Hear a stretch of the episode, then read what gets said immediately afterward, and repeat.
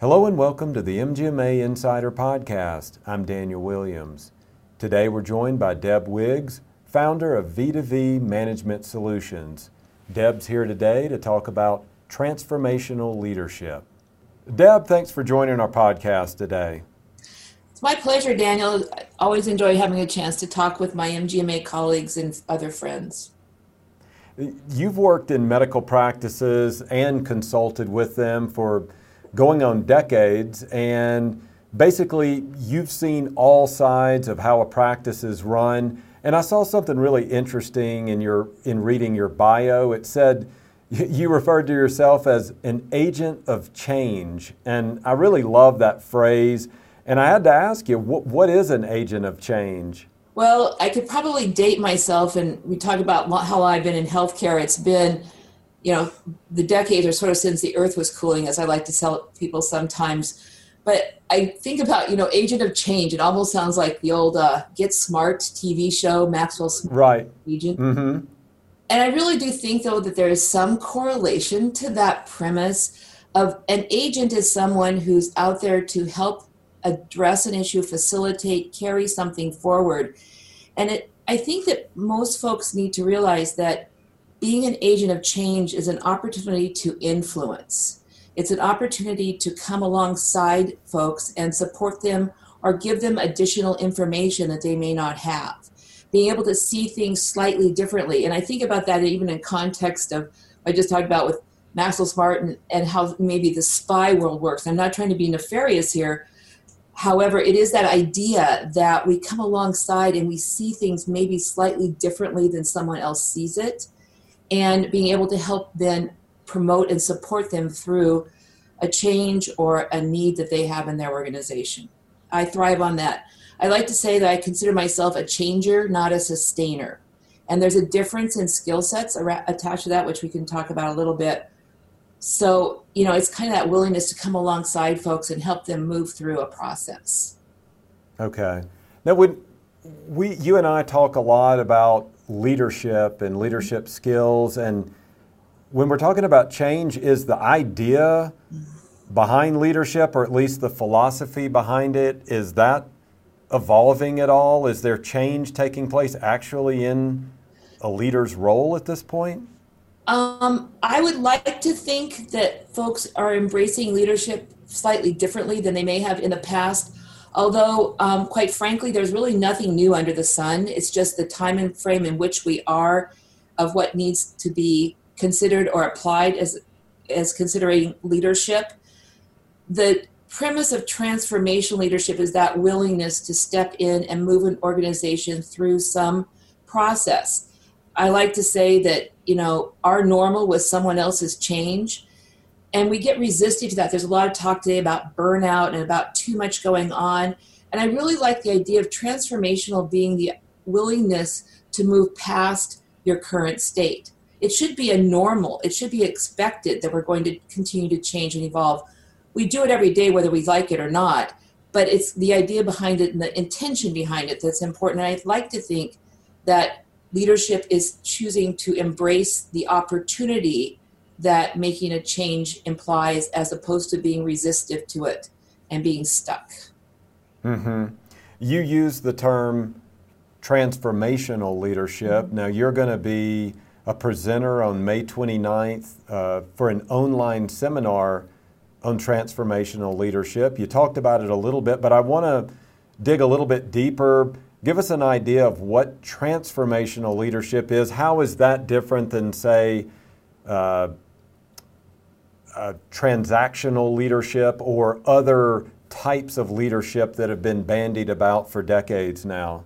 Um, I think that the, the important thing to consider is transformational leadership typically has a higher percentage of relationship skills. Transactional leadership is more highly focused on data skills and information skills. Both of them are equally important in organizations it's just when you use one skill set over another. I don't believe they're exclusive to one another. And if you happen to be someone who is highly gifted in data analysis or process function. You're an, it's an amazing skill set, but you may need to have a partner or someone to work alongside you who has the ability to translate those processes and get people to move forward. Folks, you know, really making change is hard if they don't know the why, and that whys only come from the premise of relationship. And so being able to do that, I think, is as important as it is actually doing the functional things of, you know, keeping the budget in place, you know, making sure you've got your regulatory environment functioning appropriately, compliance, all of those things are considered transactional leadership skills and the awareness of how to do them. Transformational skills are more about communication strategies, delivering a message in the way someone else can hear it, understanding the correlation between the data and how that data influences people's behavior, asking people to move to do something they may not always be comfortable doing, but giving them the support and resources they need to do it. Um, it's it's that why premise. I would say hmm. transformational leadership is the why, and transactional leadership is the how. Okay. Now, I've also heard another type of leadership mentioned before servant leadership. Where does it fit in on the scale? You know, servant leadership to me is is an is a personal heart issue. And folks with servant leadership, that's a more about a style than a set of skills. And I'm not saying that servant leaders don't have a skill set, but servant leadership is a mindset to me or a heart set of how I see myself in context of the rest of my team I think you can have a servant leadership mindset regardless of being transactional or transformational. That is about an overall perspective, regardless of what your intentions are within your organization. I see transformational leadership and transactional leadership more about the intentions of how you're run functionally moving the organization forward or a practice forward. They're much more the practical, tangible things. Servant leadership, I believe, is very personal and very much from a soul heart um, place and it's and it should be a part of in my opinion i totally embrace the premise of servant leadership but that is something that you can be regardless of what your position is in an organization everyone can serve someone else mm-hmm. and transformational in its name is there's change taking place right. so when you think about it that way and you were talking about earlier uh, defining being a, a, an agent of change. Can anyone in a medical practice be a transformational leader, even someone in the in the front staff? If do they have enough autonomy to exact this sort of change in the organization? Well, when I hear people saying I don't have the ability to influence, or my one of my favorite, my least favorite phrases I hear over and over again is, "My doctors won't let me." And I argue the point is we always are the leader of at least one, and that's ourselves. So incrementally, you can influence change regardless of the uh, organizational position that you hold um, in your particular practice or um, uh, organization. But it is the idea that, you know, I argue, I had a front desk member, staff member years and years ago, and to this day, I she stands out in my mind because every single day she chose to make a difference for the people that she worked with. And it came out in how she did her work, how she engaged with others, how she helped patients. And she did it with a joy in her face. She did it with a willingness, even on the days when I knew things weren't going very well for her. And she could do that because she made a choice. And so I think that's one of the things that we lose sight of is every single day we have a choice. And so, if it's telling yourself you can't do anything because you're working in a bureaucracy, because you're not able to, um, you know, your boss is someone who isn't available, it's how you choose to then behave yourself that is transformational. You never know when the thing you choose to do in that given day is going to influence someone tomorrow. Mm-hmm. Now, I want to take a step back and ask you a question and I've asked other leadership gurus about this before. Can leaders be molded or are they born? I think it's easier if you're born, but I do believe you can be molded. It's just, but it's, but I do believe that we are given a certain set of strengths. Um, if you look at the books like Strengths Finder and some of the work by Marcus Buckingham.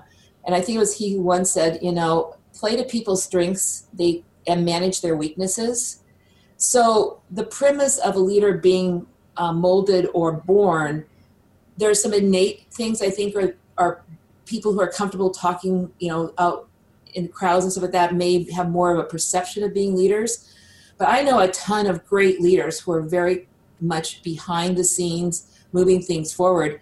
It's about what your intention is. And um, I think that you can be a, a good leader and even a great leader if you're playing to your strengths. And so that's that's why I talked about the differences. Most in our particular industry, I see mostly transactional leaders who are very good at the you know the black and white dot and tittle kinds of skills, like um, budgets and finance and operations and policies and procedures, because the medicine as a whole is driven by those kinds of things. So people tend to to be drawn to that who are those kinds of skill sets, and that's terrific. But it, if you really want to make a significant change in your organization, then you need to partner with someone, and it may be one of the physicians, it may be someone else on your team who has that ability to communicate sometimes in a way that someone else can hear it and you don't, and not be consumed always by the data, but also by the direction that you want to go. Mm-hmm. A lot of folks assume their directions are prescribed for them, and I would argue that that's not true. Right. So. Now, you're talking a lot about change. Mm-hmm. So, how how do you make that happen in a medical practice? How is change enacted? Well, so first of all, a lot of people resist the word change. And I, I used to myself, I actually had one year where I asked, could I please have a year without change?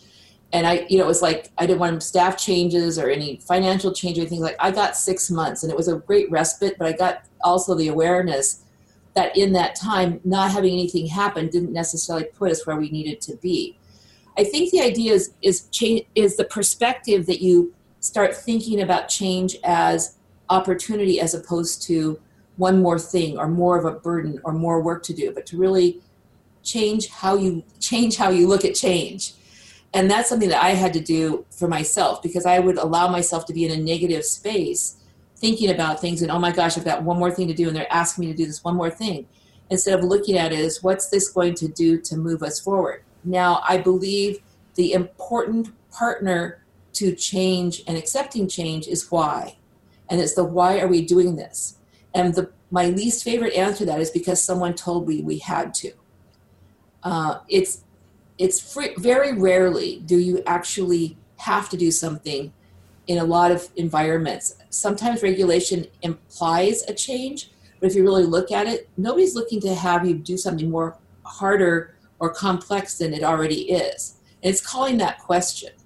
So um, I think that's probably the thing I find most challenging is for people to not be resistive to change.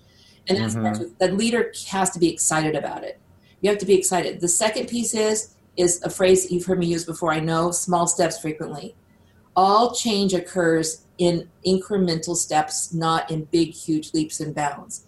Frequently, if you do that, you're going to end up with a hot mess on the other side and a big cleanup to go on. So it's being deliberate in how you go about applying change, unless um, you'll hear me talk about this on the 29th. The times when you do have to go to that command and control leadership place is if you're up against something that I say is either illegal, on fire, or someone's going to die.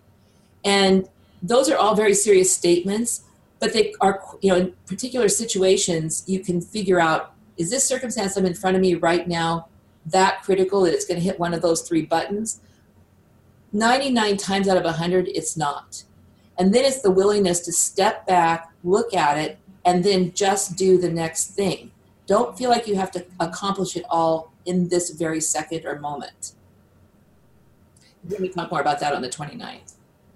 Sure. And I wanted to ask you about this because we were talking about leaders. You mentioned earlier skill sets, mm-hmm. and it might be a stereotype, but you think about a leader, and and this might be a stereotype that's being chipped away at quite a bit at this point. Um, but we think of leaders as you know, demonstrative, strong. They've, you know, they got, they're forceful. They're bringing all this, but I know that there have been books written on how uh, introverts can lead the world, and there are different types of leaders out there. So, if you could speak about that for a minute, that there are different types of leaders and how they can each succeed in a medical practice. Well, that really gets to the root of know thyself and understand what it is that your intentions are for your own self professionally.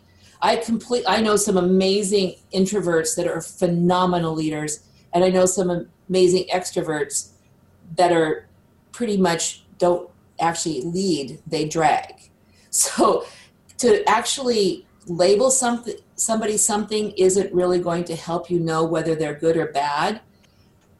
I also believe that it isn't really about the labels. It's about really looking at your particular, um, to use a Mary Poppins phrase, carpet bag of um, tricks or things that you do, your skill sets, the things that you love. Where are your passions? And that's what I also would tell people is it isn't about you know someone else's perception of whether or not you're a good leader. It's about what you believe and what you're doing to meet what you're passionate about. Um, many years ago i came up with my own perspective on that is because there were days when i really didn't like my job at all. I hated it. And i decided to get some perspective on that. And so 80% of the time in any given day week month or year i'm going to really be doing the things i love to do um, that i think i'm good at or I, I know I'm good at because people have told me they um, that I see making a difference, and I work to make 80% of my professional life that way. Actually, it's my whole life, but for the most part, then I know there's 20% of my uh, workday life, whatever, that isn't always going to go my way. And I sort of say in my own head, build a bridge and get over it. But it is that mindset that says, you know, it's not going to be a perfect day all the time. There's going to be crisis, there's going to be chaos, but it's how you choose to handle that and manage it that then allows you to live most of your time in the 80%. So, mm-hmm. keeping that 80 20 perspective, um, the great way to figure that out for yourself um, Seven Habits of Highly Effective People. There's a four box matrix that talks about the important and the urgent, and the unimportant and the non urgent. And it's an invaluable tool for me on a daily basis to look at what I'm doing at any given moment in time to say, which box am I living in? And if it's not in the important boxes, um, then I shouldn't be doing it at all. If it's in the urgent and important, that usually means it's a crisis thing or something acute. And I get that done. That's 20% of my days. I live 80% of my day in the important but non urgent world. That's just a way to help you put some structure to that thinking. Um, and so I, I found that to be a great, great way for me to measure my days. And it also keeps me from going to a place of being defeated. I think sometimes that's another part of our challenges as leadership is to we get we live in a culture of dis-ease. And it's um is you know and, and there's there's contagions attached to that. Um, people are in fear and pain that are walking in our doors as patients every day. That's very contagious. So how do you inoculate yourself against those kinds of things and that kind of thinking is by putting together a, your own toolkit of those reminders that help you to be successful. It's, there's nothing more gratifying than being able at the end of the day to walk away saying, gosh, that was an 80 20 day or 80 20 week. It just keeps perspective. Mm-hmm. Yeah, it's interesting that you say that because change needs to be made in certain organizations, and certain people will recognize those changes that need to be made. But how do you then convince the individual who recognizes the change that they have the empowerment, that they have the ability to enact that change. When, when, the point I'm making is if their organization doesn't realize it, how would you advise someone to then step in and, and be able to enact change? So, so there's two things to that. There's change that can be done within a system that requires no permission, in my opinion people, I believe there's kind of an ascription mythology where people ascribe a requirement for permission to do something which has no there's no rationalization for why they need permission. They can just do it. It's the right thing to do. And it's one of the things I find when I walk into practices frequently. There is this uh, per- permission procrastination for, I love alliterations, as you can tell. But it's that idea that people are waiting for someone else to give them permission to do something that is very rational and appropriate. Um, and I think those kinds of things, it should be the mindset of doing with the intention of doing it to help improve, change, you know, help a patient be, do something. It's, it's the mindset behind that. that I think you should just do it. Now, big structural change or process change that involves multiple people outside of your own sphere of influence, that's a little bit different conversation. And typically, depending upon the magnitude of that, you come back to the why question and trying to help people understand the why and to break through their potential fear perspectives. Now, what I do know is sometimes you're up against a personality type. And that can be very difficult. And I don't have any magic bullet or answer for that because every time it's situational and unique. But you may have someone in your organizations that resisted because of their, their personality or their own fears that you can't address. And then you have to make a decision on the, the importance of that versus continuing on in the same vein. And it may be that you can figure out a different way to influence over time or to make even smaller incremental change that starts to demonstrate success or my other favorite thing is find out someone else out there who's doing it successfully and pay attention to how. Mm-hmm. Now, you have worked both within medical practices and worked with medical practices. And I wanted to get an example that you could share with the audience where you've helped uh, enact real change in a practice. Wow. Let's see. Um, I think some of my most favorite ones have been um, times when we've gone in and even recently given people permission to move past their programming. And I've had a, a situation, um, this is a few, well, quite a few years old now, but um, I was brought into a practice um, to be an interim executive for them. And their budget, they were, um, you know, like a significant amount in the hole, several hundred thousand dollars in the hole, and it was related to a process they were doing around how they had people covering for them, um, locum tenens covering for them because they lived in a rural environment. And the physician, there were physicians working there, and their work was very seasonal. And I, I actually, the thing I did was I sat down and asked the physicians what they thought about what was going on and they basically said well we would we didn't think we could take that call. We didn't think we were supposed to because it wasn't in our contracts. I said so if i were to, t- to give you the opportunity for me to sell you certain days where you can um, you know i'd reimburse you you know i don't know what thousand dollars a day for taking call on those days so that we didn't have to bring a locum tenens in would you be interested in that? Well uh, between the four of them, they took all but seven days a year when before I was having to find coverage for about uh, somewhere between 60 and 35 and 60 days a year. And they, they were thrilled to have that amount of time and that extra income. And it was just an amendment to their contract. And we ended up saving, you know, hun- literally hundreds of thousands of dollars because it wasn't just about the time of the practitioner, but also the travel and all the associated costs and it was kind of just calling the question how can you help me solve this problem? Could we have this change in some way? And it's that willingness to call the question. And they were afraid to ask the question because they thought they couldn't contractually. And that's one of those times when you ask yourself, is this illegal, on fire? Someone's going to die? The answer is no. Then let's have a conversation. Um, recently, with another practice, they were struggling with how they were structured organizationally. And it was just coming in and recognize that they had the wrong people in the wrong seats. It wasn't that people needed to leave, they just needed to change, a couple people needed to change roles. And we were able to change those roles for them. And it changed the whole nature of what was happening within the practice. They were able to get contracts finished on time, they were able to make changes with staffing, they were able to uh, open up a new satellite office but it was the wrong people in the wrong seats. Um, or it was the right people, but they were in the wrong seats, excuse me. They were not, um, you know, they, they're great people, amazing people, but they just been put in the wrong slots. And so it's a willingness to call those kinds of questions um, on a consistent basis. Mm-hmm.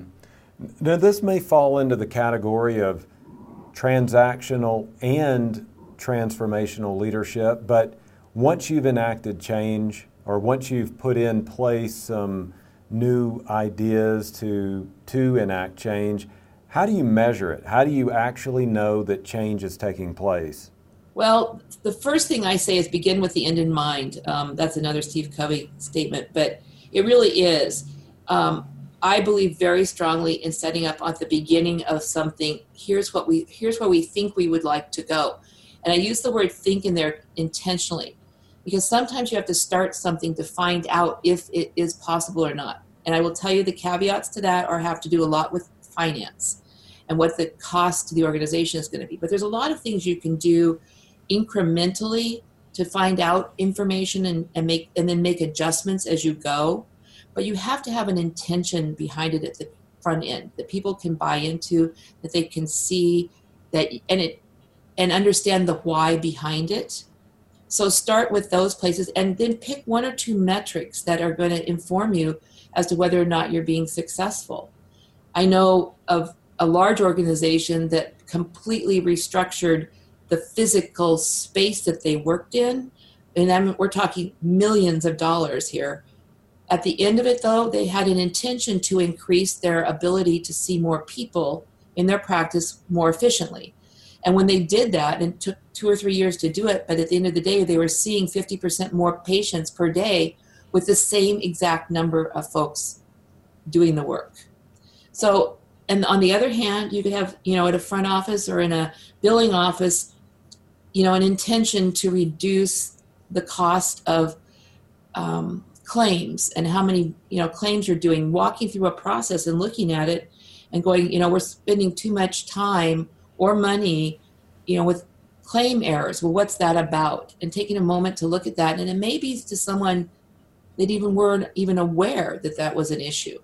So it's it can and it doesn't have to be very expensive or elegant to keep track of something. And quite frankly, most of the time, I encourage people to only keep track of something until you have it set.